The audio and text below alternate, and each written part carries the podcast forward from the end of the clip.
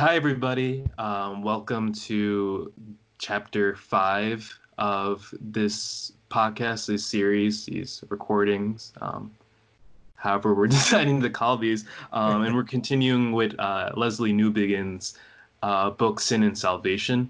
Um, so, through chapters one and four, we focus on the sin part, and five to eight is the salvation.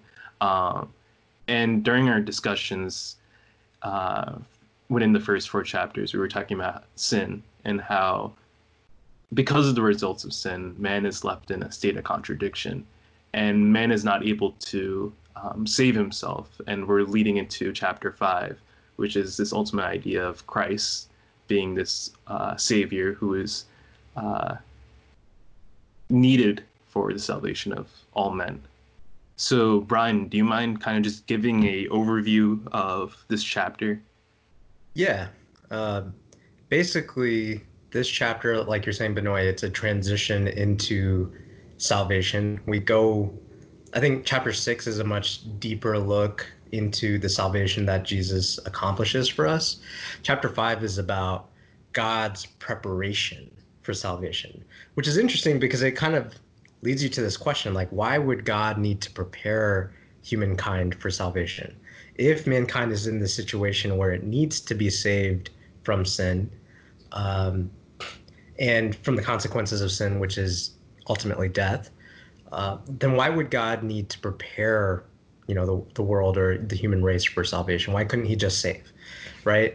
And i think that's why Newbigin spent so much time in chapters one through four uh, like you were saying earlier, Benoit, in um, laying out what sin is so that it, it once you understand what sin is, you understand why human beings would need to be prepared for salvation.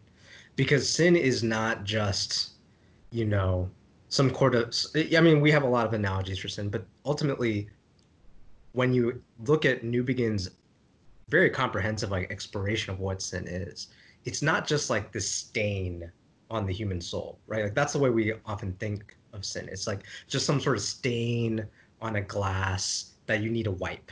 You know, you need to wipe away. You need to clean it. You need to cleanse yourself from sin. But the heart of sin is not that. The heart of sin is the breaking of a relationship. And so if God is going to save human beings from sin, that means he has to repair relationships and he has to repair it in such a way that human beings want like there's all this stuff that he can do but ultimately he has to repair relationship in such a way that human beings who are ca- caught up imprisoned by this sin also willingly repair that relationship with him ultimately. So it's an action of god. It's totally an action of god. It's totally dependent on the grace of god the act of salvation. But it's an act of God that mysteriously works within itself the human response of wanting to be saved. And so that's what's crazy about um, the kind of salvation that God has to accomplish. That's what's so complicated about the salvation that God has to accomplish. It's not just the wiping away of sin, it's the repairing of a relationship. And so, in order to do that, God has to work person to person. And Newbigin talks about this in this chapter like salvation cannot be um, God just revealing himself in like a dream or a vision to every individual person. I mean, he could have done it that way, I guess, but in order to repair relationship with not just Benoit or with Brian, but with Benoit and Brian together, he needs to act in a way that creates a community.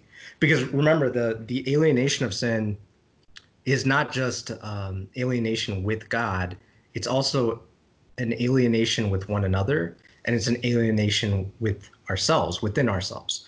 Uh, and so it that total like very holistic salvation needs to be accomplished. Like it, all of those states of contradiction need to be healed in order for a human being to truly be saved. And so that, that's what Newbigin talks about in this chapter. He talks about how god prepares the human race for a salvation that ultimately is for the entire human race, but he has to begin somewhere. And he starts with Abraham, right? And through Abraham, he builds up this nation of Israel. and he chooses Israel. It, talks about the election of Israel, right? And again, there are a lot of questions about that. Why would God have to start with this specific community? But that is the mode in which God's salvation is going to operate. He starts with one person, he creates a community through that person, and then he sort of like commits himself very intensely to that people. And through the story of that commitment and Israel's continual rejection of God, uh, we begin to see like we begin to be pointed towards the kind of salvation that the human race needs. And the way we're pointed to that is through these three specific signs or themes or types that recur throughout the story of Israel. And those themes are the themes of the prophet, uh, the person who is called to return the people to call the people to return to the purposes of God and to discern and obey his will through the theme of the uh, priest who is supposed to preside over the system of sacrifice, prayer, and ritual uh, to enable sinful human beings to have fellowship with the holy God. And then finally, through this theme of the king of Israel. Uh, and the, the king, excuse me, the, the king represents this uh, archetype of how God's rule would be carried out in the life of an earthly community. So those are the three themes. And, and in each of those themes, it's almost like God is showing us through the, the story of Israel how like just how unable to save ourselves we really are. Because each of those themes provide uh, a lot of hope but ultimately end at the end of the old testament in a state of contradiction with themselves which is always the result of sin right? And so we find that though there is great promise in the prophet the priest and the king ultimately they are not able to bring the salvation that we need God himself must become the prophet, the priest, and the king for us in order for us to have salvation. And so through this, like, it's basically an exploration of the Old Testament as a whole. But through this chapter, New Newbigin is basically able to like set up the work of salvation that Jesus accomplishes through his life, death, and resurrection. And we'll get to that in chapter six. Yeah, that makes sense. Um, and just to i guess expand we're gonna well i'm gonna be asking uh, some questions to you brian about different uh, parts of the chapter. And i guess the first one which is an idea or a thought that was introduced in the beginning of the chapter is the idea of salvation being a physical act um, versus salvation just being a no- some type of knowledge or uh, an individual's discovery. You can compare this maybe to like Eastern religions of this idea of enlightenment or this idea of just transcending um, whatever situation you're in. Um, could you maybe expand more on this idea of why salvation um, needs to be a physical act or why it's superior or why it needs to be um, embodied in a physical act rather than just being some type of self discovery? Yeah. Um, I think you, you kept saying physical, and I think that's appropriate, but I would probably use like in historical events, like mm-hmm. in acts of history. I think that right. captures the idea maybe a little bit better. Um, like the the act of salvation has to happen in history, which means that we have to be students of that history, right? And why is I get what your question is. It's like why is that? Why is in other religions, in other philosophical systems, it's more like sin or our problem, the problem of the human condition is ignorance. And so what we need to quote unquote save humanity is the right knowledge. Um, but there's a difference between the, I, I think in a way Christianity or the kind of salvation uh, God wants to accomplish, it is about knowledge, but it's knowledge in a different sense. So like the knowledge that other religious systems wants human beings to have or philosophical systems wants human beings to have is knowledge about something right? Like the right you, you have to have the right idea about the way the world is. And that's true as far as it goes but because the bible defines sin as the breaking of relationship, the kind of knowledge God wants human beings to have is not the not knowledge about him, but knowledge of him. Like the kind of relationship that a father has of his child or a husband has of his wife or i mean those are the analogies right? Or a king has of his subjects or a shepherd has of his sheep. It's like that kind of relational knowledge that god wants to establish with human beings.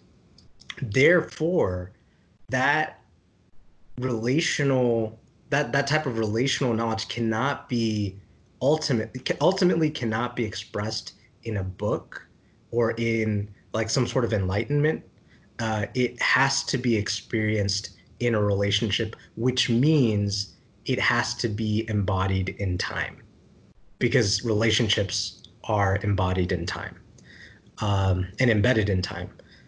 And that is why salvation, as you said, has to be like in a way physical, embodied, historical. It has to happen in history. It has to happen through a sequence of events. Um, yeah. So I mean, I, I think, I think that is the best I can answer that question. There is also an element of like it's up to the sovereignty of God, which I, I don't want to make that sound like it's a I don't know, you could say that about everything, right? Like it's an easy answer. Right. But there is there is a sense in which like this is also the way in which God has freely chosen to act, right?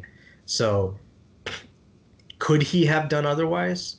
Yeah, like um in theory, yes, he could have, but that's not the way in which he has chosen to act. And he's cho- and he hasn't chosen this arbitrarily. He's chosen the way he has acted because that is the way that he wants to express his character of love. And love is embodied, experienced in relationships. Does that make sense? Yeah, that makes a lot of sense, and also clarifies uh, that I guess that that um, that idea of salvation as well. Um, and to expand or to maybe ask another question going off this idea of a sequence of events, um, a lot of it has to do with Israel and the Jewish people. And Newbigin poses a question, and I'll just put it like as in quotes of how he says it. Um, why should I study the history of this obscure and unattractive tribe? Why should I not study what God has done for my own people and my own land? can I not find him in these things?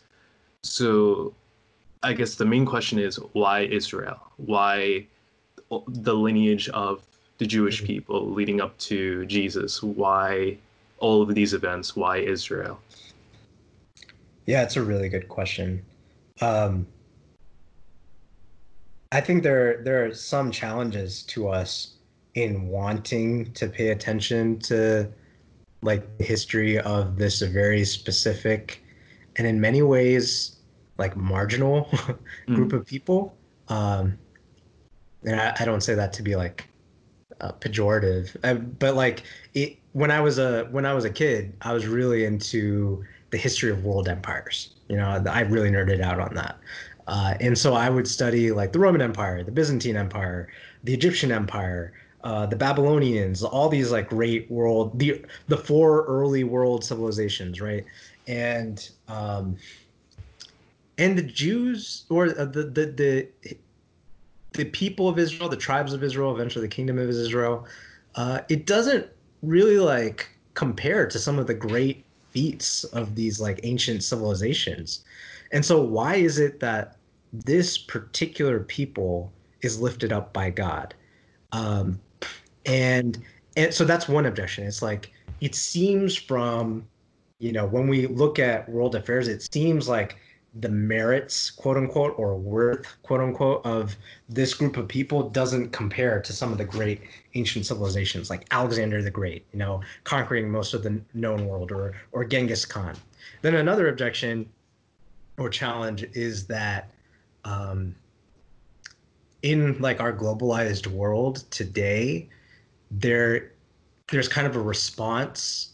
Uh, it's continuing. It, it was always there, but I think it's kind of like becoming uh, more prominent now. Like there's there's this response to the old colonialism that a lot of people experienced, uh, and they experienced it in all kinds of different ways. Um, they experienced it through like the empires of Europe colonizing Africa and India and China, uh, China itself to an extent in a different kind of way.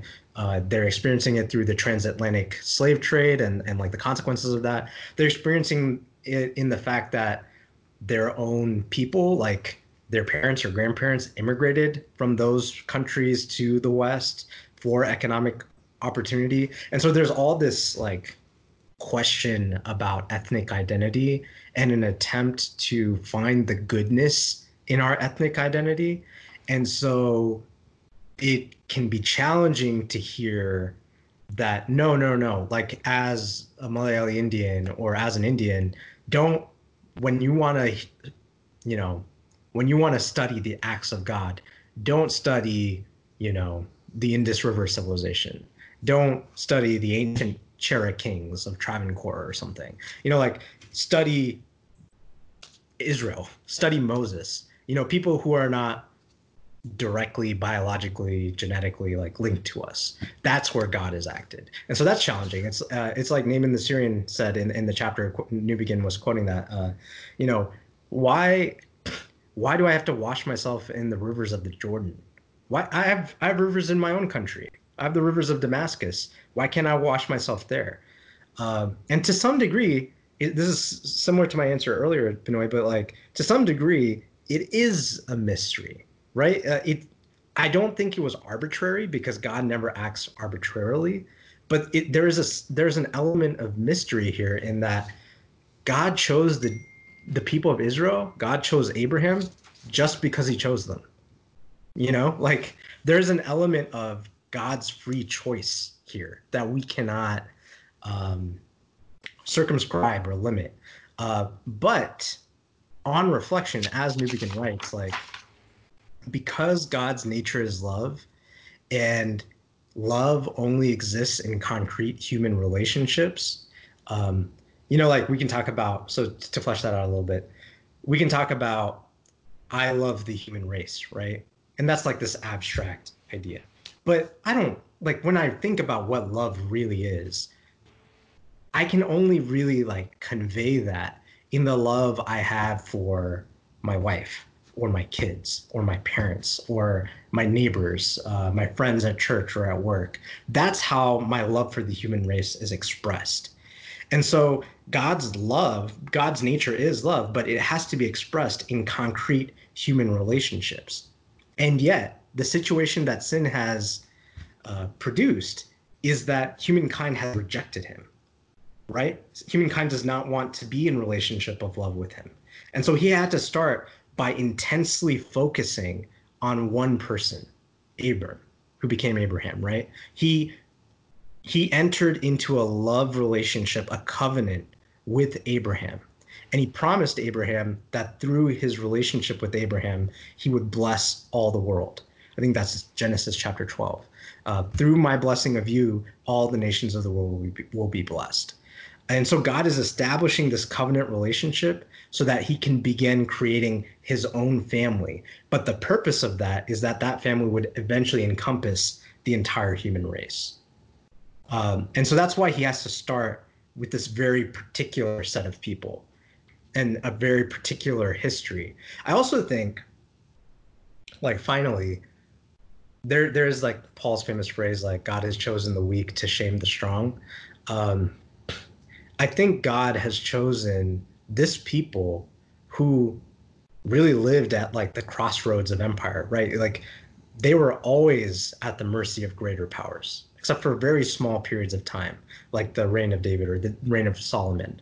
Um, for a period, like a very brief period with the Maccabees, they were also independent. But most of the time, they were at the mercy of much greater world powers who were always like kind of their their land, their territory was on the way to greater enemies that they were on, they wanted to conquer, right? Greater riches that they wanted. And so they were always at the mercy of these greater forces. And I think God intentionally chose that for Israel so that this would be a people who are always kind of in a pressure cooker, um, who are always sort of very dependent on him for protection and for existence even. Um, and, and yeah, I mean, there's more to, to, be said about that, but I think that's the beginning of that's beginning to try and understand why he chose Israel. Right, and just a follow up question, and this might just tie in uh, a few different ideas. Um, Newbigin brings up this idea of salvation is not prepared for the individual, but the human race together.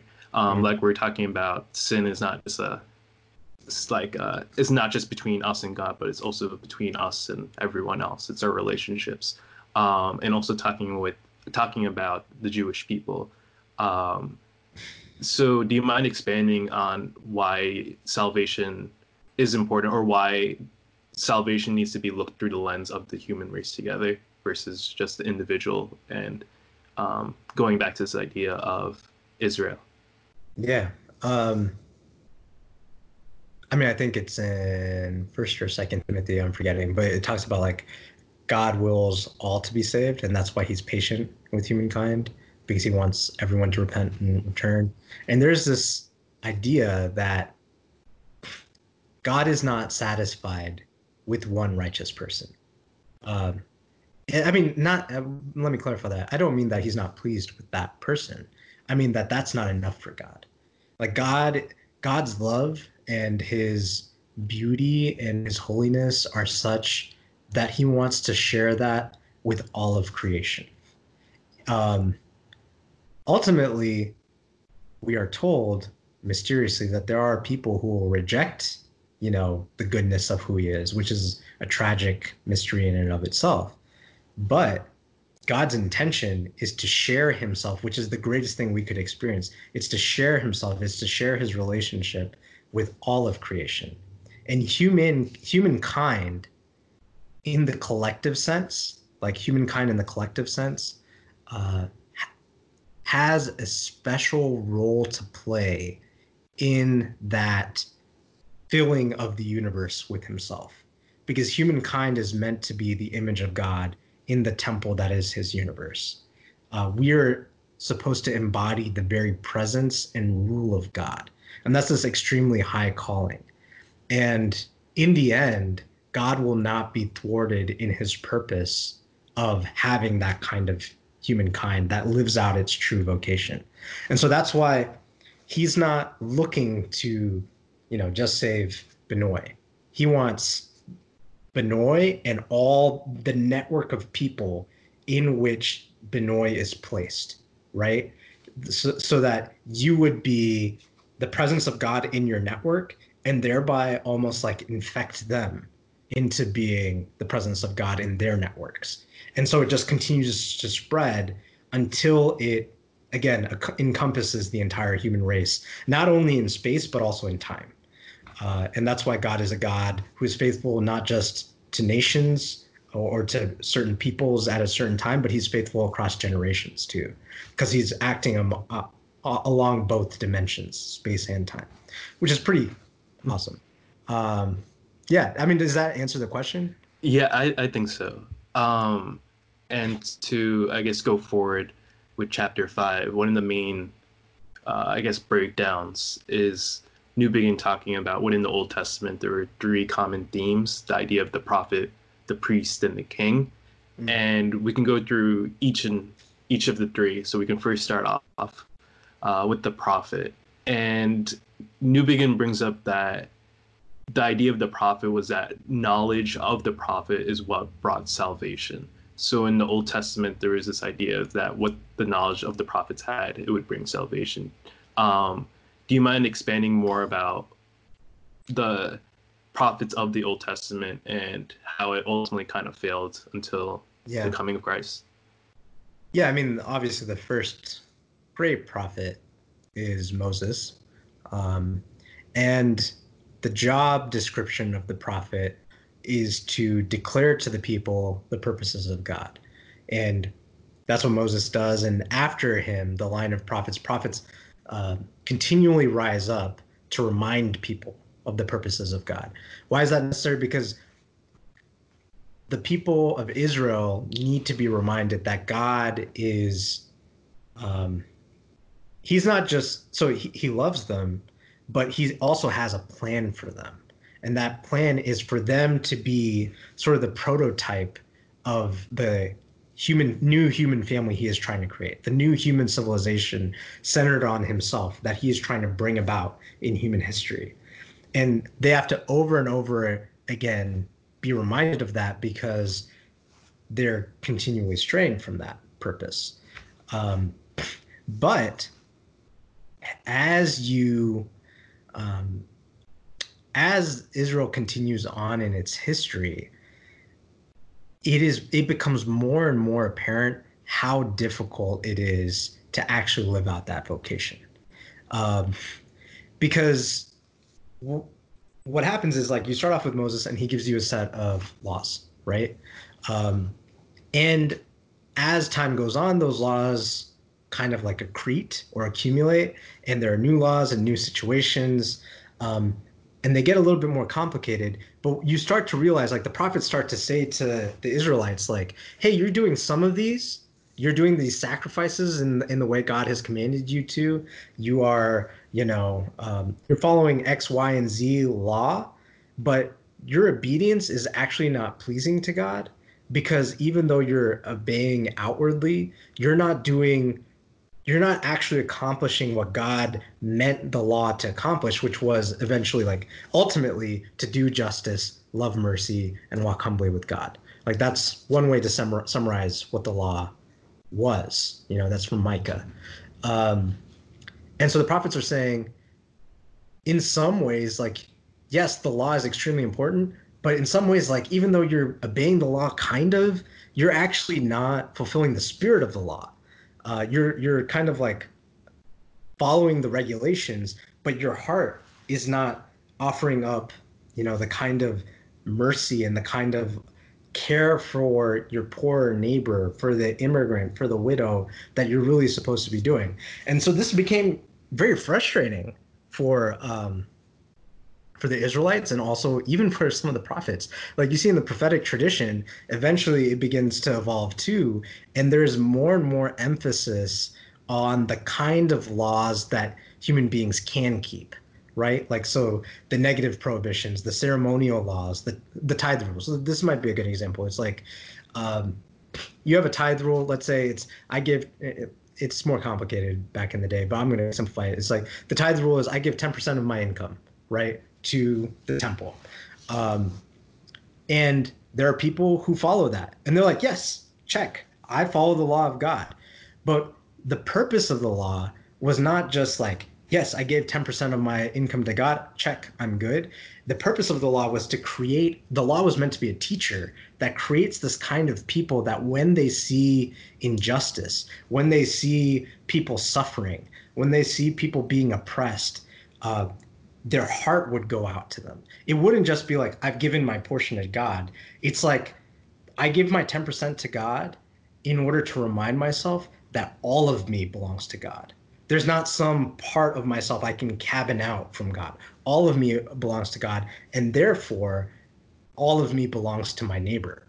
Uh, so there's this like radical other centeredness that becomes the heart of the Israelite and Jewish people.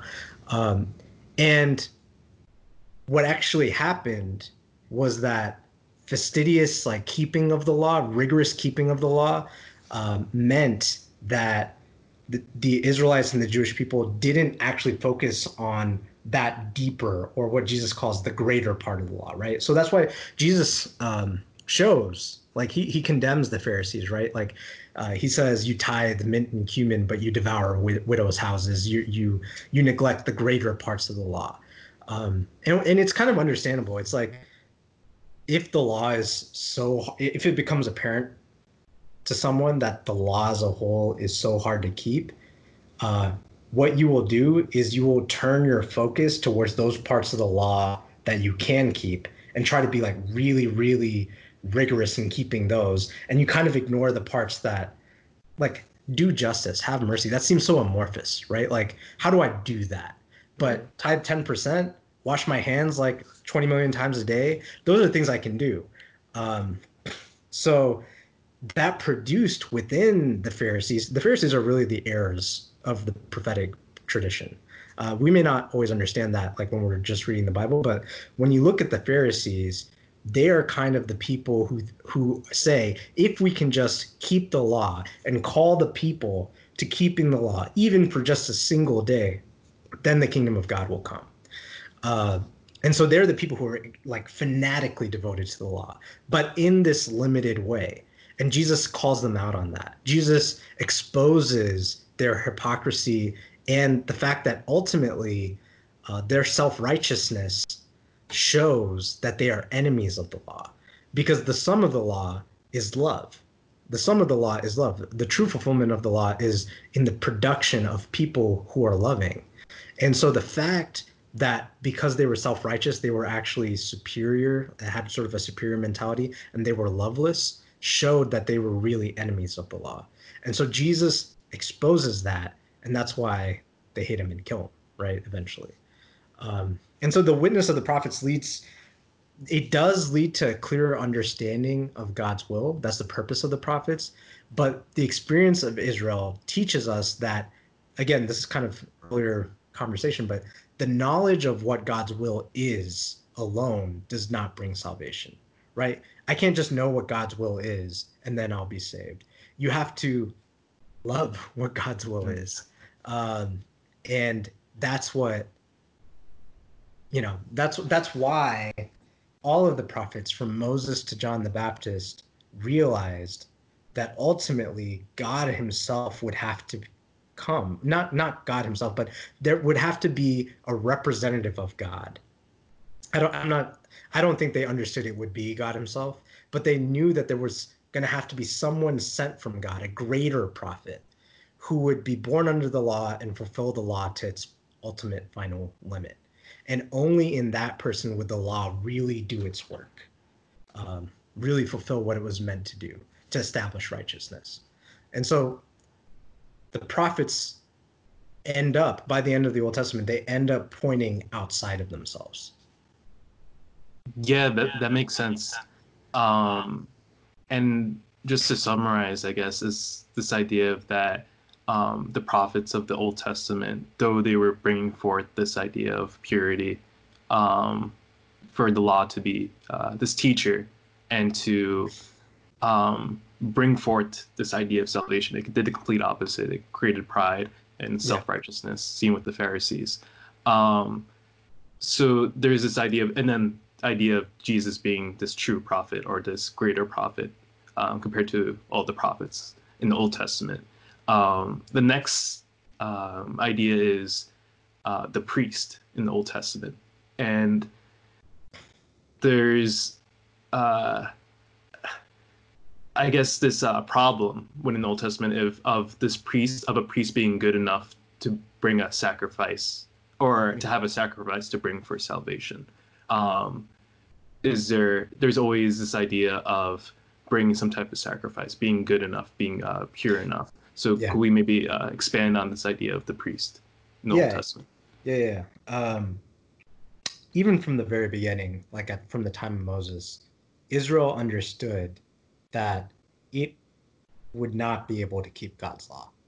And so there needed to be some provision made by which sinful men and women of Israel could still abide in the fellowship of holy God.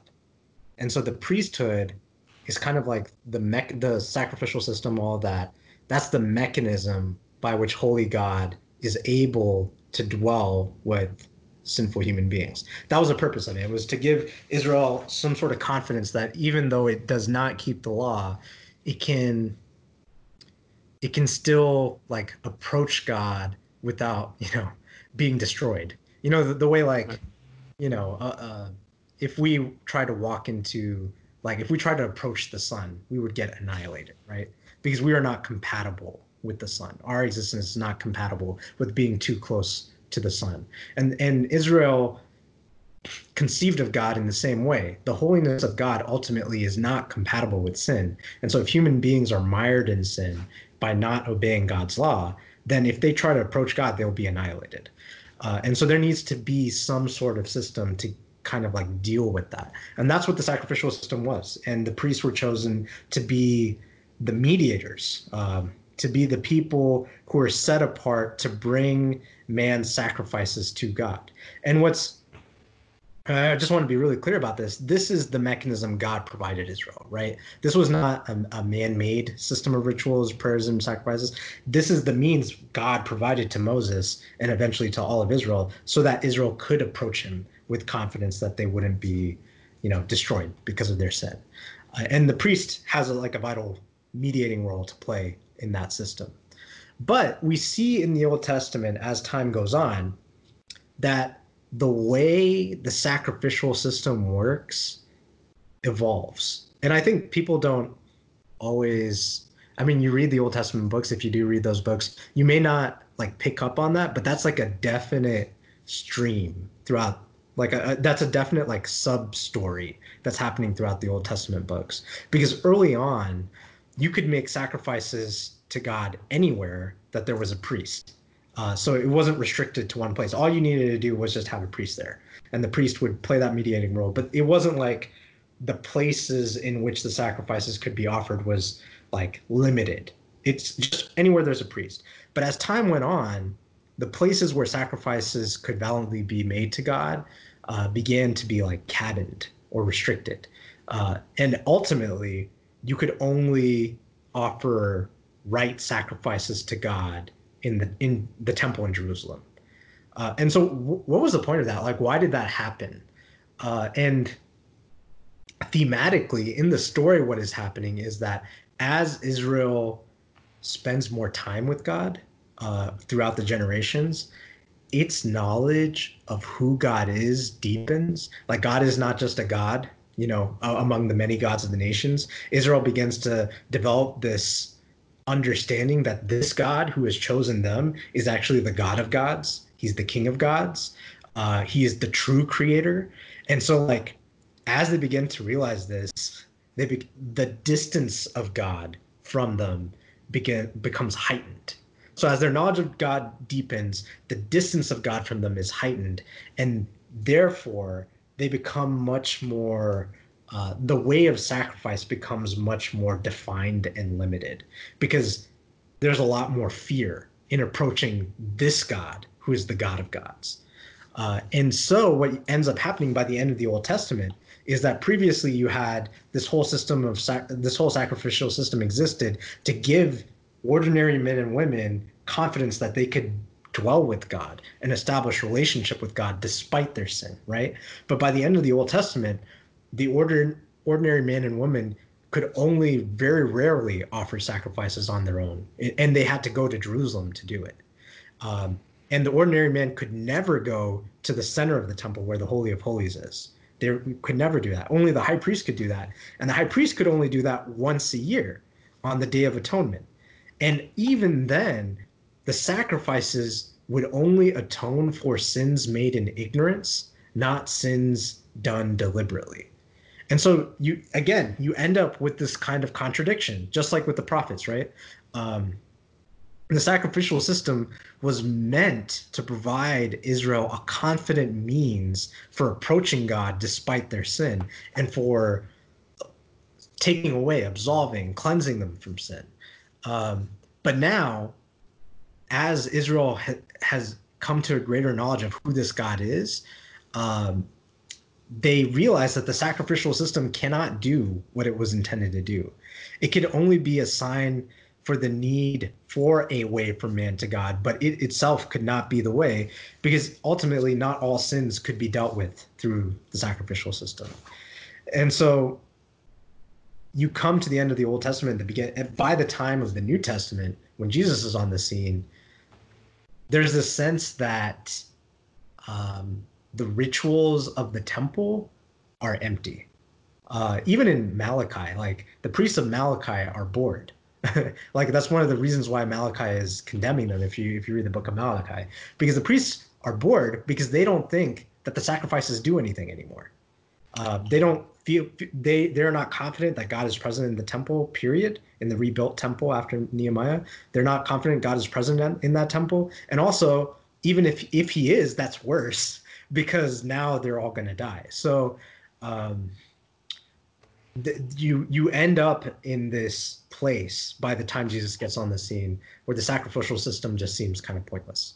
Uh, and the reason why that happens is that God is trying to show Israel and also the world and us that really the the only way man can approach God is really if God approaches man. If God takes on flesh to be the priest and the sacrifice for us. And so that's uh, the entire point of the uh, letter to the Hebrews. Um, you know, Paul's letter to the Galatians is really about how the the real fulfillment of the law is in Jesus Christ. That's really like the theme of Galatians. Uh, and in the same way, Hebrews is about how the fulfillment of the sacrificial system of the priesthood is in Jesus Christ who provides in his own flesh and blood the atonement, reconciling holy God and sinful man. Uh, so that's kind of like that theme and how it prepares the way for Christ. Yeah, that makes everything much more clear uh, with the priest. And just to summarize, it's this idea with the Jewish people is that this idea of the priest was to, to bring more people, um, to and make the invitation to salvation wider. But what ended up ha- happening was that it fenced out more and more people, um, which makes ultimately Christ the true and high priest.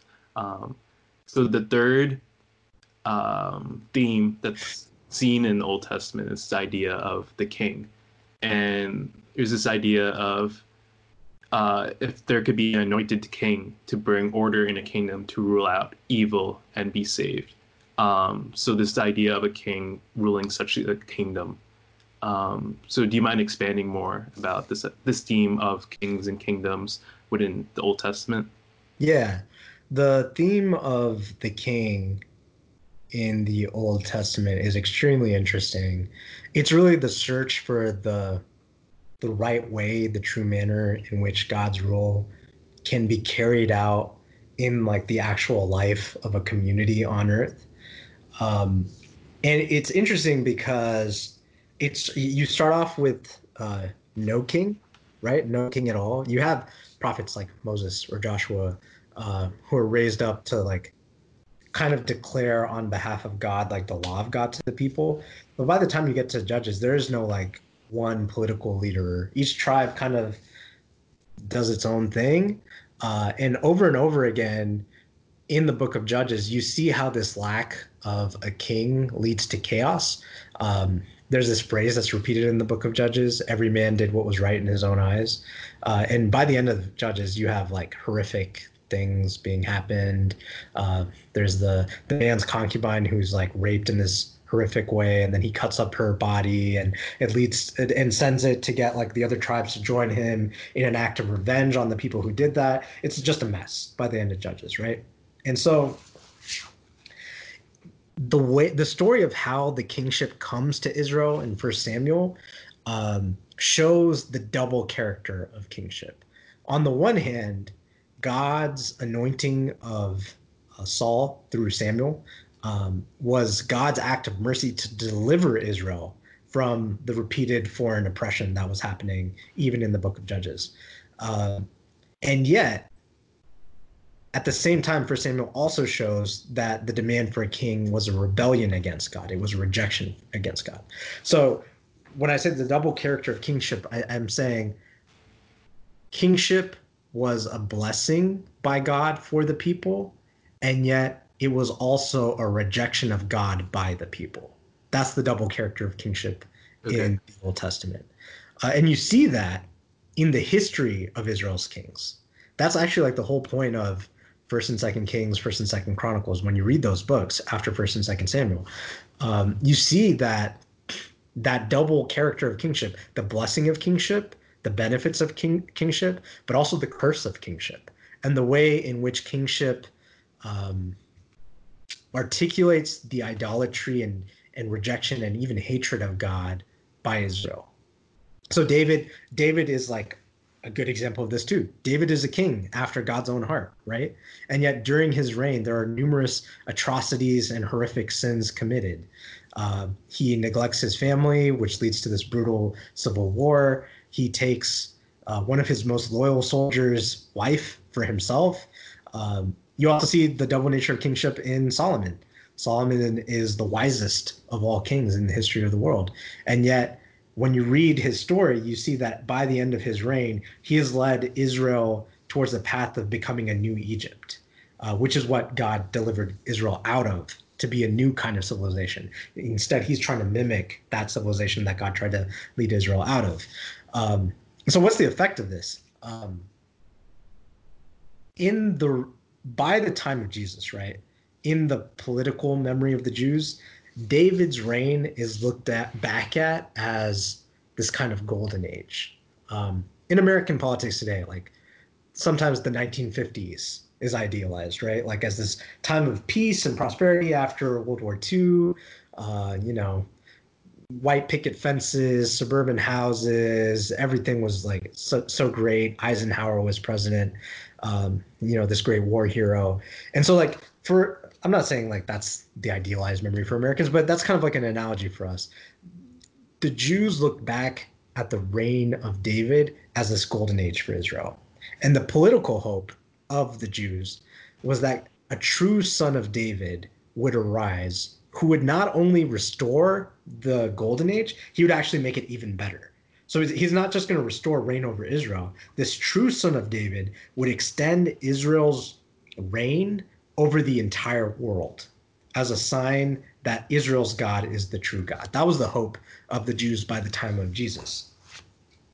But when the true son of David finally came, that expectation was actually an obstacle to Jesus's ministry. You know, you see that in the story of Jesus, right? The people tried to force Jesus to be king. He had to withdraw, kind of hide himself. He had to prevent his disciples from acting as as though his kingdom were an earthly kingdom, right? When James and and John were like kind of like trying to request, "Hey, can we be at your right and left hands?" Or the disciples were arguing, "Who's going to be the greatest among of us in the kingdom?" That's because they didn't understand what the kingdom was. They were expecting this Jesus as the true son of David to extend this earthly kingdom over the entire world, build a world empire even greater than Rome, right? Um, and he had to like teach his disciples that's not what I'm here for. Uh, he had to reject the temptation of the devil in the desert, right, to establish an earthly kingdom. And so you come to this situation by the time of Jesus, and even at the end of the early er, of the New Testament, where the theme of the king ends in failure, right? Like by the end of the Old Testament, there is no king. Uh, the line of kings has, seems to have ended by the time of the Babylonian exile. When the Jews come back, they don't come back led by a descendant of David, right? They come back with Ezra and Nehemiah and you know sort of these these other figures who are not descendants of David. Um, and the reason why is because again, God is using this theme of the kingship to show the people and to show Israel and to show the world that earthly kingdoms can only be assigned to his true kingdom. The earthly king on his own cannot bring the true kingdom. And it and when earthly kings try to do so, they end up being enemies to the true kingdom. Uh, and when the true king finally did come, he was rejected, right? Because because he rejected all of the trappings of earthly kingship. Um, there's this idea of of Jesus uh, being like his uh, announcement of the kingdom, kind of also being the inverse. So it also even makes sense that yeah. the kingdom that Jesus would be bring would be rejected, or he would reject um, all these earthly kingdoms, and therefore be rejected as a whole. Um, so throughout these three different ideas, the prophet, priest, and king, uh, the common idea or the common thread line through line of it all is that they end up in self contradiction within the Old yeah. Testament before Christ.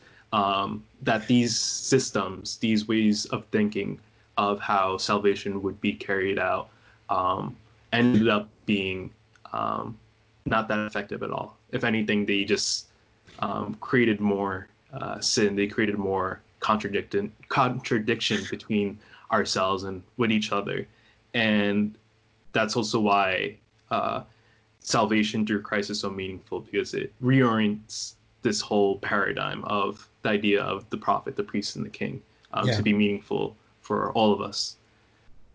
Um, so we can then go into the uh, takeaways from this chapter. So Brian, I just want to ask you, what were uh, some t- takeaways um, that you find useful or some applications? Yeah. Um, I think we have a tendency as Christians in the 21st century in Canada and the United States to devalue the Old Testament or to not really understand. We don't get it. Uh, we don't get why it's important. Um, but the takeaway for me is like the the the huge importance of the Old Testament in understanding the salvation that Christ accomplished. Uh, because you see like and also just like the beauty of the bible the coherence of the bible the fact that this is a not just like one book written by one author but is actually like a collection of books that contains written across centuries written actually across like thousands of years uh, and by many different authors in many different times and yet it has one coherent storyline that's pretty amazing you know um, because you see through these stories like the the storyline of how the work of the prophets ends in the barren self-righteousness of the Pharisees. The work of the priests ends in the corrupt priesthood of Annas and Caiaphas, empty ritualists who end up condemning Jesus to death. The work of the kings ends in the violent but futile revolts of the Jewish patriots, which ultimately ends in the destruction of the temple in 70 AD, just like Jesus predicted in, in the Gospel of Matthew. Um, so you see how these Old Testament stories are necessary for us to understand Jesus' salvation. And you also see the opposite. Like you see that these Old Testament stories only come to some kind of takeaway or to some kind of meaning when they're reoriented around Christ. Because if you just end at the end of the Old Testament, again, like you had said, you end in self contradiction. It seems like the end of the road for each of these storylines. What what is the way forward? But when christ is brought into the picture now you see that all of those storylines are signs pointing outside of themselves for the salvation that god is working. Um, and ultimately you understand it's kind of like when jesus is walking with uh, the disciples on the road to emmaus uh, and he described like they are grieving because they thought they're like they tell to Jesus who they think is a stranger at this point. It's after the resurrection. They don't recognize him and they say, "We thought he could have been the Messiah." And that Jesus as the stranger explains to them why the Messiah had to suffer and die in order to save in order to accomplish his purpose of saving Israel and the world. Um, and so again, it's like the takeaway for me is that the Old Testament is has this crucial part to play in understanding salvation, but it only makes sense when Christ is at the center of it.